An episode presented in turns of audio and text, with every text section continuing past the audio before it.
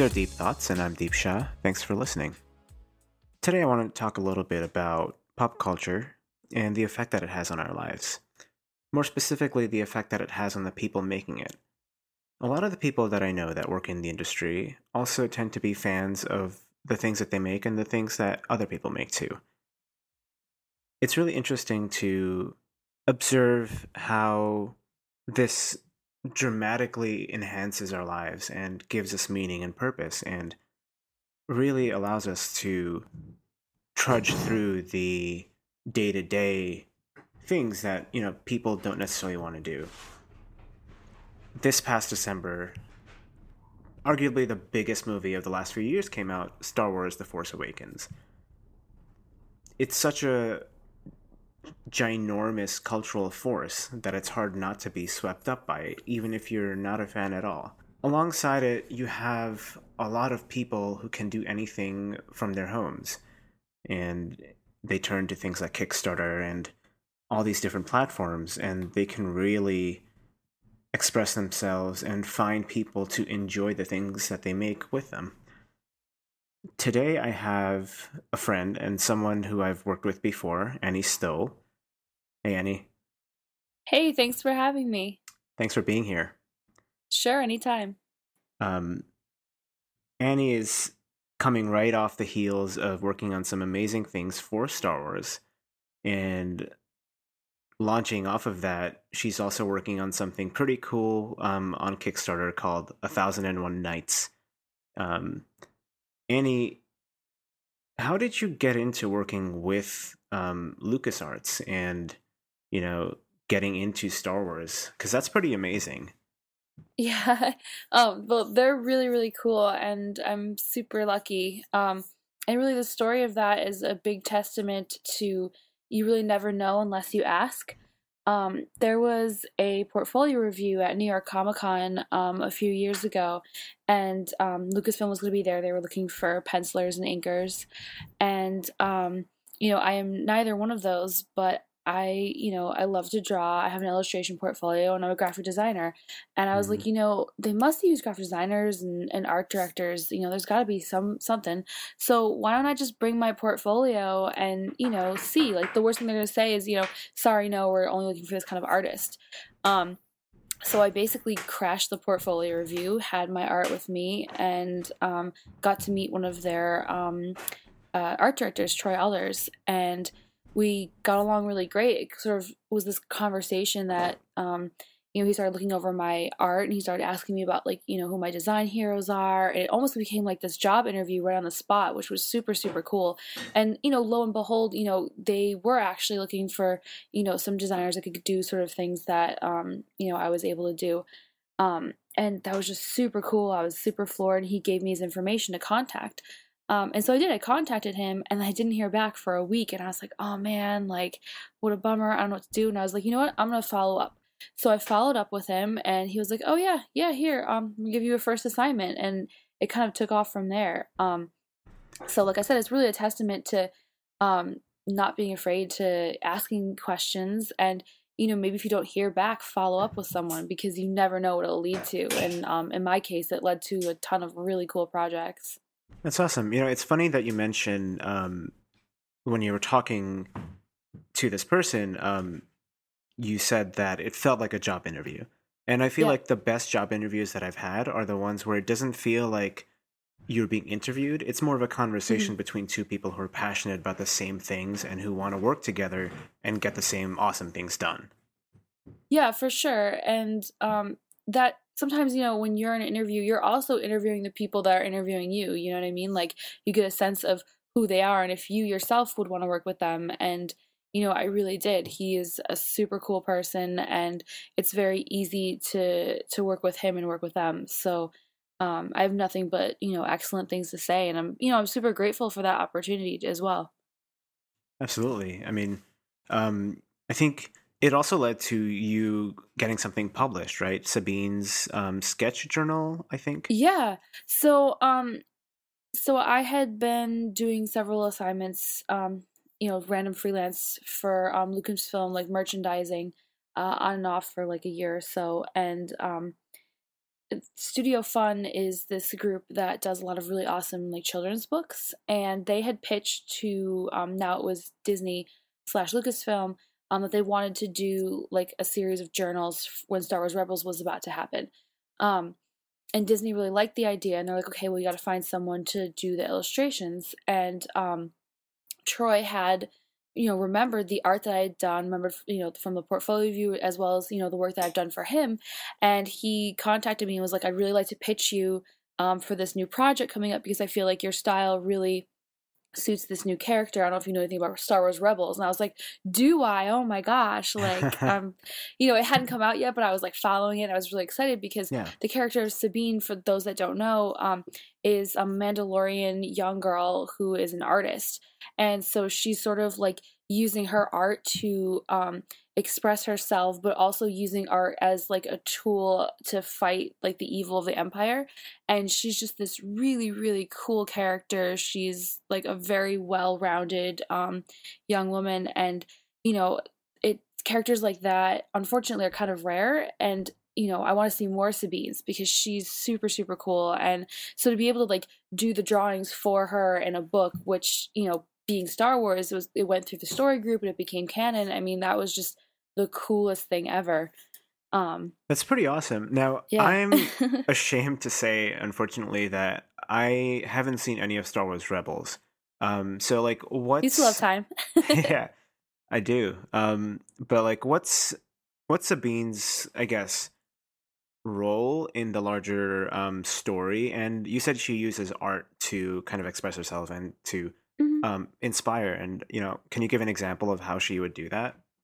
Yeah, sure. I mean, Star Wars Rebels is really about this um, group of literally the rebels. It, it comes before the period of time of the original movies, and it's really about this group of um, you know people and aliens that sort of start the Rebel Alliance, and you're kind of like seeing the building blocks of how people start, you know, speaking out against the Empire and like you know what's going on.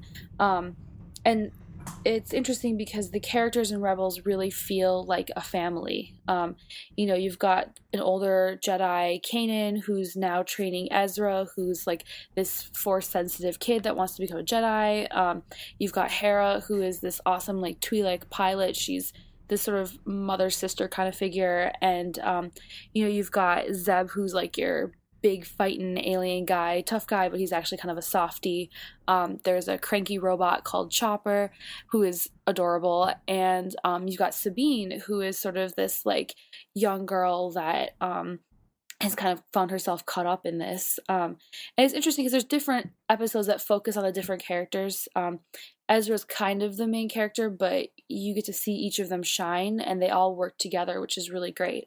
Um, there's a couple of episodes I really love where Sabine and Hera team up together. And I mean, I personally find that really great to see, you know, two uh, great like female characters, you know, working together and, um, you know, using their brains as well as their, you know, brawn and whatnot. Um, they're they're just really really cool to see that interaction. Um, and you know, Sabine will do things like she'll paint like a mural or like graffiti um, the Starbird logo, which the Starbird logo is actually goes on to evolve to become the Rebel Alliance crest. So that's one of those kind of cool things you oh, see. That's really and, awesome.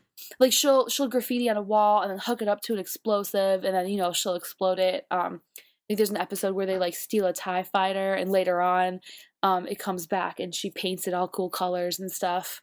Um, so it's really cool. I mean, the, the whole premise of her character too is that like she uses her artistic talents to like rally people, um, and you know she kind of goes with the whims. You know, sometimes she gets really inspired and she'll just draw on someone's helmet, but it's super cool. Um, and yeah. I, I love seeing a character like that because you know she she's very um, I guess I've said it before, but she's like very well rounded. She's really cool, and I just want to see like her do more things. Um, she's got this kind of cool past um, where they've alluded that she was in the Imperial Academy and then she left because she was seeing like you know the bad stuff that was happening. Um, and then she's also recently found out that she's you know from sort of a prominent Mandalorian family, and that that Ooh, comes with a lot of spoilers. like you know, yeah. So spoilers. um, it's not super super spoilers, but like it's like you know um she's from this line of people that are like very proud fighters so you know there's a lot of little complexities and nuances to her character and i think that's really cool because you know before there was Princess Leia and that was about it. You know, you had like Yeah. Mon Mothma and whatever, but to really be developing a character like this, I mean, it's great for kids of all ages that you know you can look up to her and be like, oh man, I want to draw, and you know, I think that's great. Yeah, I think you know it's it's really awesome to see all these different role models that kids have now. Um, because I remember growing up, you know, I I didn't have that many. Um, Right. so like I remember being in school and they'd be like, "Oh, who do you look up look up to?" And I'd be like, "I don't know, my dad, Right. like Gandhi." Yeah. um, Yeah, right. And I mean that's another thing too that that um I like about Star Wars Rebels is that um none of the characters are outwardly i don't know how to say it, but like super white looking. Like Sabine looks Asian, Hera is a green chick. Um, you know, Kanan, Ezra are not like I don't know, it's a little ambiguous, you know what I mean? And I think that's, you know, a step in the right direction. Could it be better? Yeah, sure. I it definitely can can always get better, but I think you know, people starting to look at characters and be like, you know what, we need to have better representation. Um, because guess what? Everyone's not a white kid.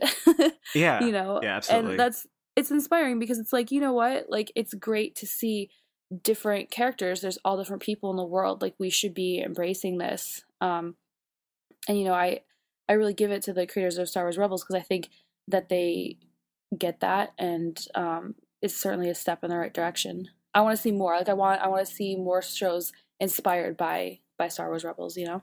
Yeah, um, and not just you know in something mainstream like that, but there's also a lot of um, indie kind of movements towards this kind Mhm. of thing. Um, over Christmas break, uh, I met up with my cousin and his kids in Chicago, Mm-hmm. and I gave um, my niece a book called Hello Ruby.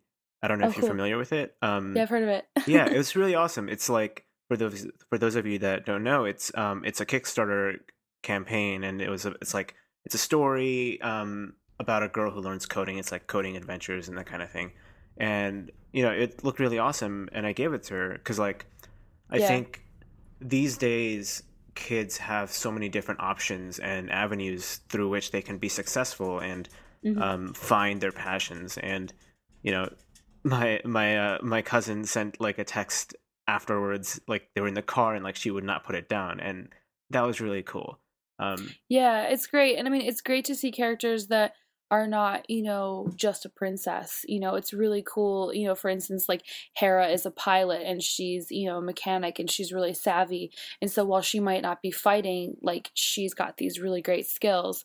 And, you know, same with Sabine, like she's an artist. Like she can, you know, she can hold her own, but she also has this really creative side to her. And that's important, I think, for kids to see that, you know, there's more than just being a princess or the chosen one.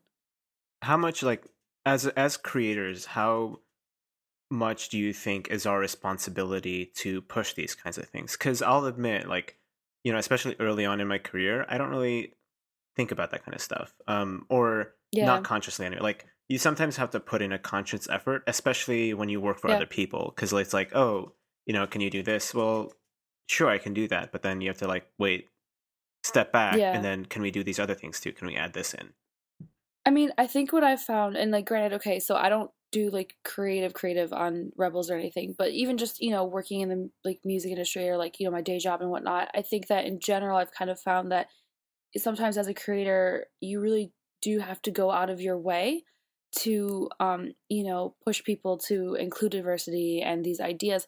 But what I found too is that, like, if you bring it up, people very often are like, oh, yeah, good, good idea, let's do that. You know what I mean? So Mhm. you can't wait for other people to take the initiative. You have to do it. And, you know, is a big theme in my life. Like the worst anyone's going to say no is no and, you know, you then find another avenue. Um right so I think it's I think it's on us like when, you know, when you get put in a position where you can, you know, create a space for other people who very often are talked over, like do whatever you can to give them a space. And you know, if you are finding roadblocks, see what you can do to get around those. Um, because very often, just having a conversation and saying, "Okay, I included this, this, and this," um, you know, your art directors and your people will be like, "Oh, that's a great idea. Like, I love that." You know what I mean? Um, very rarely nowadays are people going to start saying no. So I think we have to, you know, as our creators, push other people. But I think that we're starting to get to a point where it's a little more hopeful. Um, but yeah. like I said, we got to push it. You can't wait for someone else to do that for you.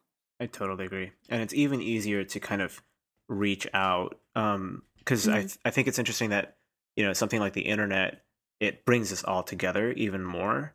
Sure. Um, I, I read something actually the, the other day that um, said something to the effect of about maybe like you know probably like a hundred years ago um, mm-hmm. automobiles and planes they allowed people to visit other places right and it uh-huh. kind of brought different people from different places together in a different way but you know you were still separated by space um, and mm-hmm. time mm-hmm. and now yeah. the internet kind of brings us back to a kind of older way of communicating with other human beings. It's a little more tribal, which is really interesting. Um, mm-hmm. In the sense that you know, space and time doesn't really matter anymore, and you can also use this to enact change really quickly because it's really mm-hmm. easy to change things in a tribe when you can kind of just grab the person next to you and go, "Oh, hey, what if we tried this?" Yeah, I mean, I think it certainly allows for a lot of really great collaboration. Um, at least in my experience, and as far as like putting together, you know, comic anthologies or um, things of that nature. I think you know this kind of communication is great. Hey, you know, we're talking via Skype right now. Yeah. So. yeah. Um, now I know you know for a thousand and one knights you worked with a bunch of different artists for mm-hmm. the past year, which is the coolest thing ever. um, you know, how did you corral everyone to do this? Um, yeah, it's been hurting like 250 cats. It's been quite it's quite a uh, a thing. Um, so my co-creator Kevin Jay Stanton and I um initially actually um, A Thousand One Knights was going to be just a small zine that we were talking about. Um, we were like really inspired by like Lady Knights, and we really wanted to see um, you know more diverse and more rich characters and we were saying how it's sort of a genre that like it'd be really great to see more from. And we're like you know let's do like a little zine like a like an Arya Brienne zine and we'll get like five people we'll ask you know on Twitter and you know we'll put a little book together it'll be real fun. Um and we put a call out for art um just on Twitter saying anyone interested in being like a Brienne Arya kind of lady knight kind of zine. And in one day we had a hundred people say yes. Wow. and they were all amazing artists. Like this, you know, everyone in it was like I wasn't gonna say no to any of them. They were all just so amazing. And we really realized that this was something bigger than us and bigger than even like Game of Thrones. It was really like um, a lot of people that were talking to us were just like, well, you know, I like them, but I really love, you know, Lady Knights, and I really like this idea that you're doing, you know, keeping in mind sort of like, you know, people positivity and like feminist uh, overtones. Right. And um we were like you know what? Let's let's go big. Let's make this like a huge book. And you know instead of only women you know let's make this people positive. Like let's open this up to like all gender IDs you know both creators and characters. And i think making this space and creating this sort of platform and you know having it be pretty open has allowed so many different artists to just be super super creative and um you know given them a, a way to express themselves and and you know talk about these ideas. Uh, and then it sort of grew from there where the book got so big that it was like okay this isn't even gonna fit in one book. So let's divide this up into three different volumes. And we had then we had a little bit of like wiggle room. Um, and so kevin and i were like well you know we've got this extra space.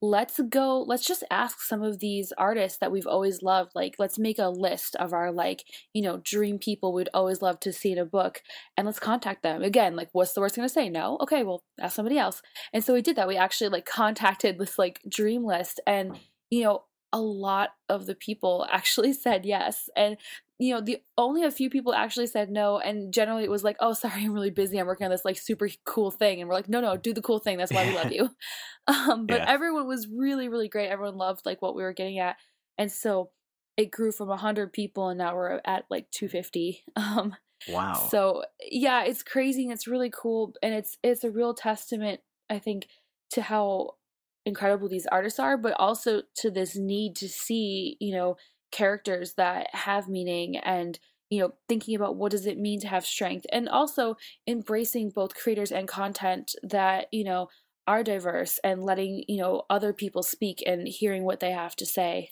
um yeah there you go. Yeah um you know as as i remember um talking to you a little bit about this mm-hmm. i think when it was still in the infant stages right um, and you know seeing it on kickstarter is not only mind-blowing but also you know i was thinking how stressful it can be to kind of a mm-hmm. corral mm-hmm. all these people and then b yeah. kind of manage the whole like kickstarter thing um congratulations by the way on oh, meeting your your goal because that's awesome because like yeah thanks. Oh um, my gosh. most most projects don't even don't even get there. Um yeah but... i mean oh gosh. Yeah we were well first of all we're super super grateful and just really proud of you know all of our artists and our backers like it's it's super incredible and you know we don't take that for granted for a second. Um and some of how like going back to your sort of original question like how do you corral and how do you get them together?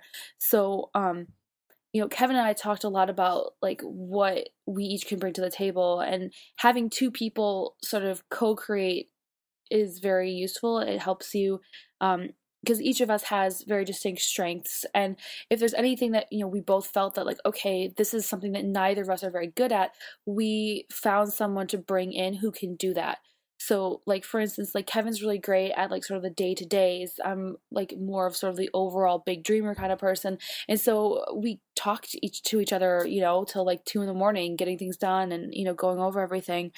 Um, and then when it came to actually being like, okay, this is going to happen, this is going to be real, but in order to do this, we need someone who is like super savvy at math. This is potentially going to be really really big. Like i can't fit a thousand books into my apartment. Right yeah. Um so we need someone to fulfill this and etc etc so um what we ended up doing is we approached Breadpig who had actually worked on um, several of the really large um, comic kickstarters um, and you know show them what we're up to and we're like you know we need help with the math and blah blah blah. And they actually took us on which was huge because um, they generally take on the really big um, projects. Um, Hey, am I still on? Yeah, you're on. Okay. My computer went to sleep for a second. I was like, no. um but yeah, no, so like we brought them in and that was extra cool and you know, George um is who we really deal directly with and he is able to, you know, help us with the fulfillment and he also helped us with the math, you know, and coming up with all those parts that, you know, both Kevin and I could not have done on our own. Um, so it's an exercise in like finding people that can, you know, bring in your strengths. Um, Absolutely. And, you know, like we needed a video. Neither of us is a video um, person. So, um, you know, Kevin has his friend Matt. Um, my friend um, Sharik did the music. And so it's been really sort of a testament to, you know, just being super frank with people and like, this is what we need to do. So as far as corralling that many people as well, you know, we would send out emails. We tried not to send out too many because that's annoying, but mm-hmm. um, you know, we would send out an email, be like, "Here's everything that we're going to do," being super transparent, having deadlines. Um, and the fact of the matter is that this book is so large that we, from the beginning, talked about, you know, this is going to take the time that it needs to take. Uh, if this right. book needs more time, we're going to give it to it because we're not going to, you know, settle and rush at the last second. It's um, it's always really hard when you're kind of mm. building something, even on yeah. your own or with another person, to recognize, hey, I need help in this area, or like, hey, yeah, um, I can't do this on my own, and yeah. to find the right person to do that because I've seen so many times where like a small business will fail or a startup would fail because, right, um, you know, they think that they can do it on all on their own, and right, it's always like a breath of fresh air when you realize that you can't and you find someone that can help you out with that. Yeah, I mean, I think the secret to any any successful, you know, Kickstarter, really anything, is being able to know your strengths and your weaknesses and know that, you know, like for instance, like I can't do everything. There are things that I am not good at, aka math. So bringing in someone who is that is their jam, like that was absolutely invaluable. And you know, just on technical things, like they would point out, okay, you know, you know, if you do this, this is, you know, X, Y, and Z makes shipping costs more. So if you do this, this, and this, that'll be less. And like, you know, if you add this, then everything shifts. And so being able to have someone that understands how to do that um, is super invaluable because that's not something that I would know. Like I can design a book and I can envision it and I can work with Kevin, but um, just bringing in people that you know can help you is super super valuable. And then being very frank and transparent with the artists as well, so they know what's going on. Um, you know, sometimes people need more time, and so we're like, okay, you've got more time. Um, I think that because A Thousand One Knights is so huge, there are some things that are a little bit different than your average um, comic anthology. Like, I wouldn't have kickstarted this if it wasn't just about complete, because, you know, with that many people, would ever be finished. You know what I mean? Right. So yeah. waiting till it was like 90% done and like the only thing left is to like, you know, write up the indexes, that's the way to go because then backers can say, oh, okay, this is done. I just need to like give them some money so it can actually be published and, you know, be on the way. Um, so, you know, thinking about that kind of stuff. I think we were actually ready closer to December, but then realizing if we launch this in the middle of December, everyone's, you know, buying their holiday presents and, you know, it's like well, are you going to back a thing that's not going to happen for a while or, you know, buy a present right now? Mm-hmm. So then we had to sort of like wait till end of January, February. Um, so, and that was, you know, advice we were given. And it's important to kind of think about that and take that kind of advice as well. Yeah, absolutely. And um, I think that was definitely a good play on your part. Um, it's, I can, I think, was it ever, did it ever get to a point where it was so stressful and you didn't know if you could like keep pushing? Cause, um, you know, balancing a day job and also a side project is strenuous enough but when you have to do yeah. something like this it, i th- i would imagine that the effect on your like mental health and something like that would be like pretty crazy like how did you balance that and Right. Well, I think it goes back to the whole this project takes the time it needs. Um, and you know, in the early fall, I was getting married, and you know, Kevin had a couple of like big projects and we had a whole bunch of artists that weren't done yet. And so it was kind of like, okay, this deadline for you guys is getting extended because, you know, we need to take a little bit of time to do what we need to do. But we also want to give you artists time to make sure that you're good with what you're doing as well. Um, so I can never stress enough that, you know, give the project that you have enough time. I mean, this is a passion project, so we had the luxury of saying, okay, it needs a little more time, you've got it. Um, obviously, there's a point at which we're like, okay, everyone, it's due. But, um, yeah. you know, because this is so huge and a little bit unprecedented, um, we just needed to make sure that we were doing everything right, that we had the math right, that you know everyone's um, items were together, that I had to be able to you know lay out the book, etc., etc. Um, I don't know if that completely answers your question, but like, I mean, there were definitely times that was stressful, but also knowing that there were two of us, so if one of us has something going on, maybe the other one can pick it up. I think that was really important that you've got, you know, another person to share that with. Um, Kevin is absolutely amazing. so, um, you know, and we get along really well. We have a really great, you know, working chemistry. So, and, you know, knowing what to divvy up, I think helps out a lot. Um, I think the only time that has actually been a little bit super stressful is a good problem that we had, which is that we reached our goal so fast that we didn't have our like images for the next push goals up yet. Oh. so we were like scrambling. Um, I think it was like last week or the week before, like you know, three, four in the morning, trying to like get all this uh, stuff together because we thought we had the weekend to you know add these little special images. Mm-hmm. Um, but it's a good problem to have. So that wasn't wasn't stressful so much as it was just like, oh man, like this is doing too well. yeah. So I was actually um when I was looking at your push goals, um I noticed mm-hmm. that there were like some additional printing things on there and like how did you calculate um like did you do all the math in advance or was it estimated mm-hmm. like oh like did you go to the printer and and ask them for estimates for these potential things also um or like was it so yeah, I mean, well, basically, um, what's been really great about working with Breadpig is that generally we go to them with our big dreams and we're like, you know, we want to make this book and we want it to be like, you know, three volumes and um, you know, Pig would be like, okay, what is your ideal, like the craziest version? We're like, oh, well, we want like gold edges and, you know, foil and blah, blah, blah, blah.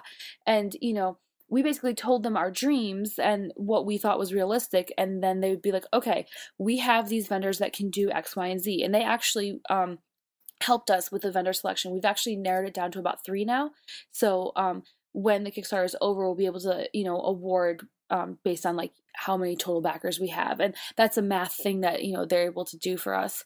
Um, Mhm. but basically, you know, they could say, okay, this is what's realistic. This was what you should then build into a push goal. So, you know, starting out with the hardcover, cloth bound, four color, no problem. Let's make adding foil or adding a Pantone color. We can make that a push goal.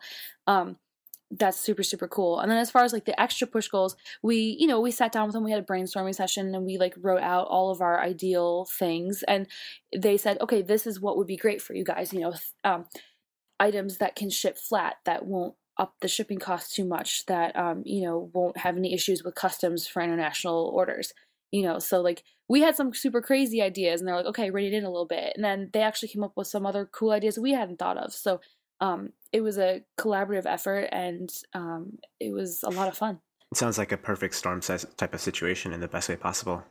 yeah for real Um, yeah. Uh, it's funny that you mentioned shipping internationally because I've known a bunch of Oh, people gosh. who like that's such a nightmare. Like, Yeah. what if it get what if it gets held at customs? What do you do?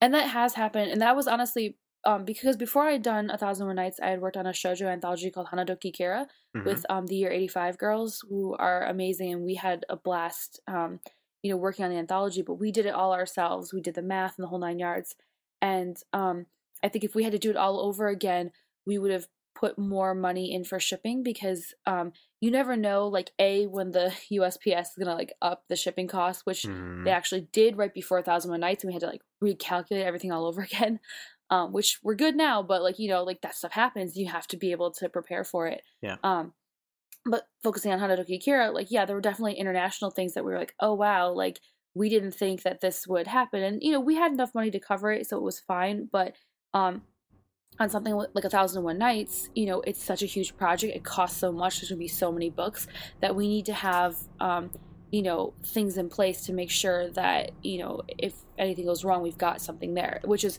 why like again having someone like Breadpig on board to help us because they've done it before they know what to expect that's invaluable that's something that like there's no way that i would have been able to do that on my own Yeah. Did you have to front any of your own um for this?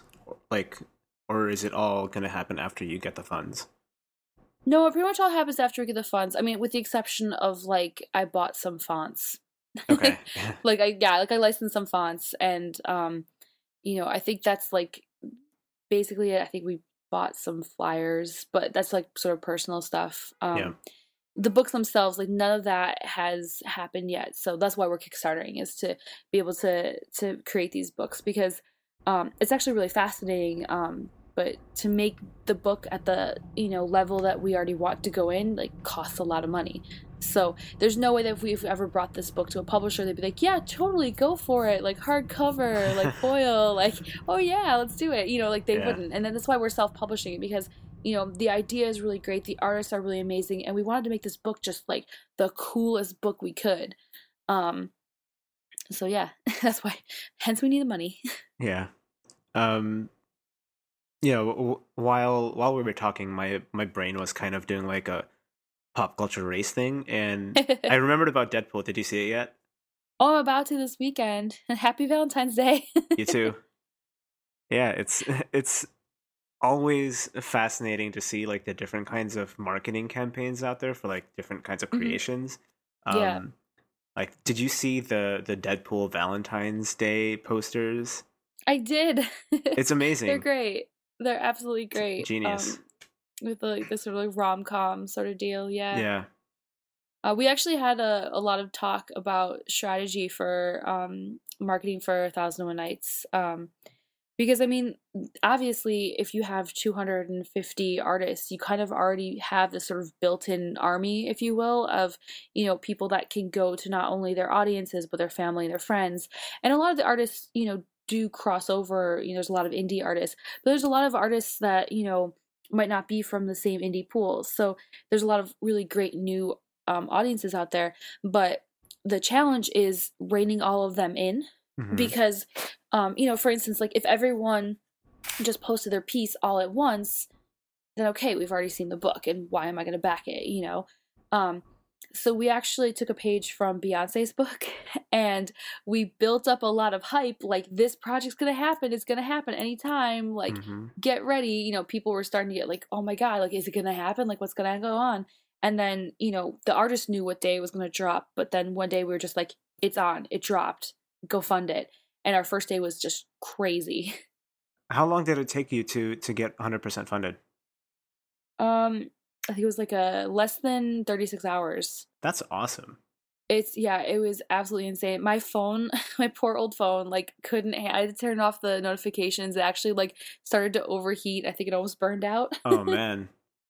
it was it was absolutely incredible. We didn't think that. I mean, we were confident that if all of us worked really hard for 30 days, we would reach funding no problem. Mm-hmm. But we did not think that, you know, in less than 48 hours, less than 36 hours, that it would be 100% funded. Like that was incredible. Yeah.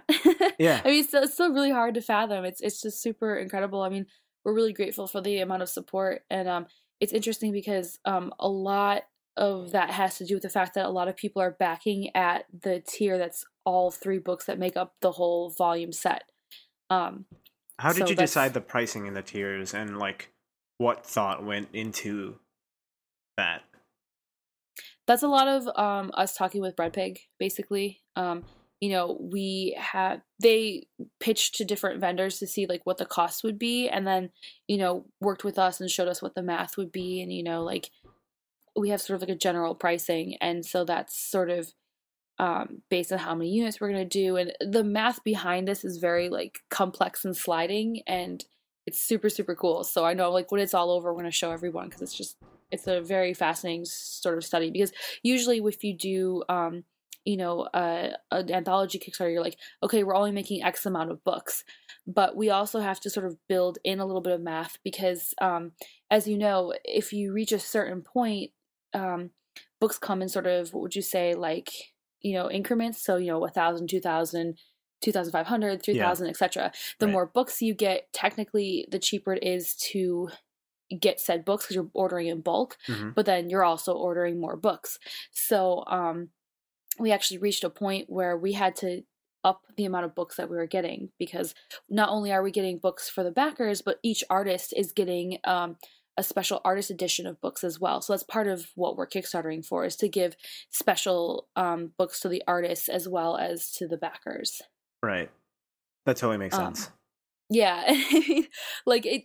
That's why, like again, like bringing people that can do things that you can't do, um, because their experience is invaluable and they've done they've done this for several really really big um kickstarters. They've done like ryan north and atomic robo and um i've you know i've some of a lot of things that i've actually kickstarted myself like you know backed and their quality is super great. So yeah. um atomic robo yeah, is one of my favorite things of all time by the way. Oh, it's yeah, just so good. yeah. Scott's a friend of mine. He's so cool. Awesome. Um yeah yeah. well thanks for for coming on. No thanks for having me this is this is the first episode, by the way, so I'm really excited oh, to see no. see where it goes. Happy first episode! Oh, I'm glad I could talk with you. Thanks. This is super cool. I mean, I think it's really fascinating to talk to creators and find out, you know, stories behind um the art and and whatnot. Because I mean, especially with Kickstarter, I feel that like it's really important to be transparent. Um, you know, a lot of the Kickstarters that I've done before, like Hanadoki Kira and such, like it took us like a week or two to get funded. It didn't happen overnight. It was, you know, a little bit stressful. Um, and then, you know, you hear about things like a thousand and one knights, and you're like, how'd they make so much money in like less than two days? Um, and, you know, knowing that, you know, there was a lot of thought put behind it, there's a lot of people involved in it. Um, it's a lot of work yeah it's it's definitely a lot of work and you know there are times when you know i'd be like okay you know what? This isn't ready yet. We've got to wait. Um so it's not just like magically one day we're like hmm, we're just gonna drop it and yeah it'll make a crap ton of money. Like mm-hmm. it's it's not just that. So i think it's important. I've definitely went to a lot of um panels at like comic-con that were like about like how to kickstart and like listen to a lot of other people talk about what their experiences were. Mm-hmm. um so I think, you know, I think it's really important, especially if you're gonna like, you know, do your own kind of like passion projects to, you know, see what's come before and how you can improve it and then, you know, also how you can make it work for yourself. I would never just go out, out of the gate and make a thousand one knights. You know, I had other projects I had worked on beforehand as well. Yeah. Well, yeah. um, enjoy the rest of your post drive, post wedding, cold New York evening. Heck yeah! Thanks. Yeah, it's like minus one here. It's cr- it's nuts. Yeah. It's so bad. I mean, I'm from Buffalo, so I'm used to like cold, but then I've also haven't lived in Buffalo for long enough now that like I've lost my awesome thick skin. So I'm like, oh, it's cold. It and the wind chill is just what kills it, I think. Yeah, well, you know it's dangerous when you don't feel the cold. Like that's how you know it's true cold is you go out and you're like, this isn't so bad, and then you know your fingers start falling off. Yeah. So, yeah. um, you got to be real careful. Like, make sure you're bundled up and you know have gloves and everything. Yeah. My my greatest advice to your listeners. Protect your your fingers and your toes. yeah, listen to your mom. Put your hat on.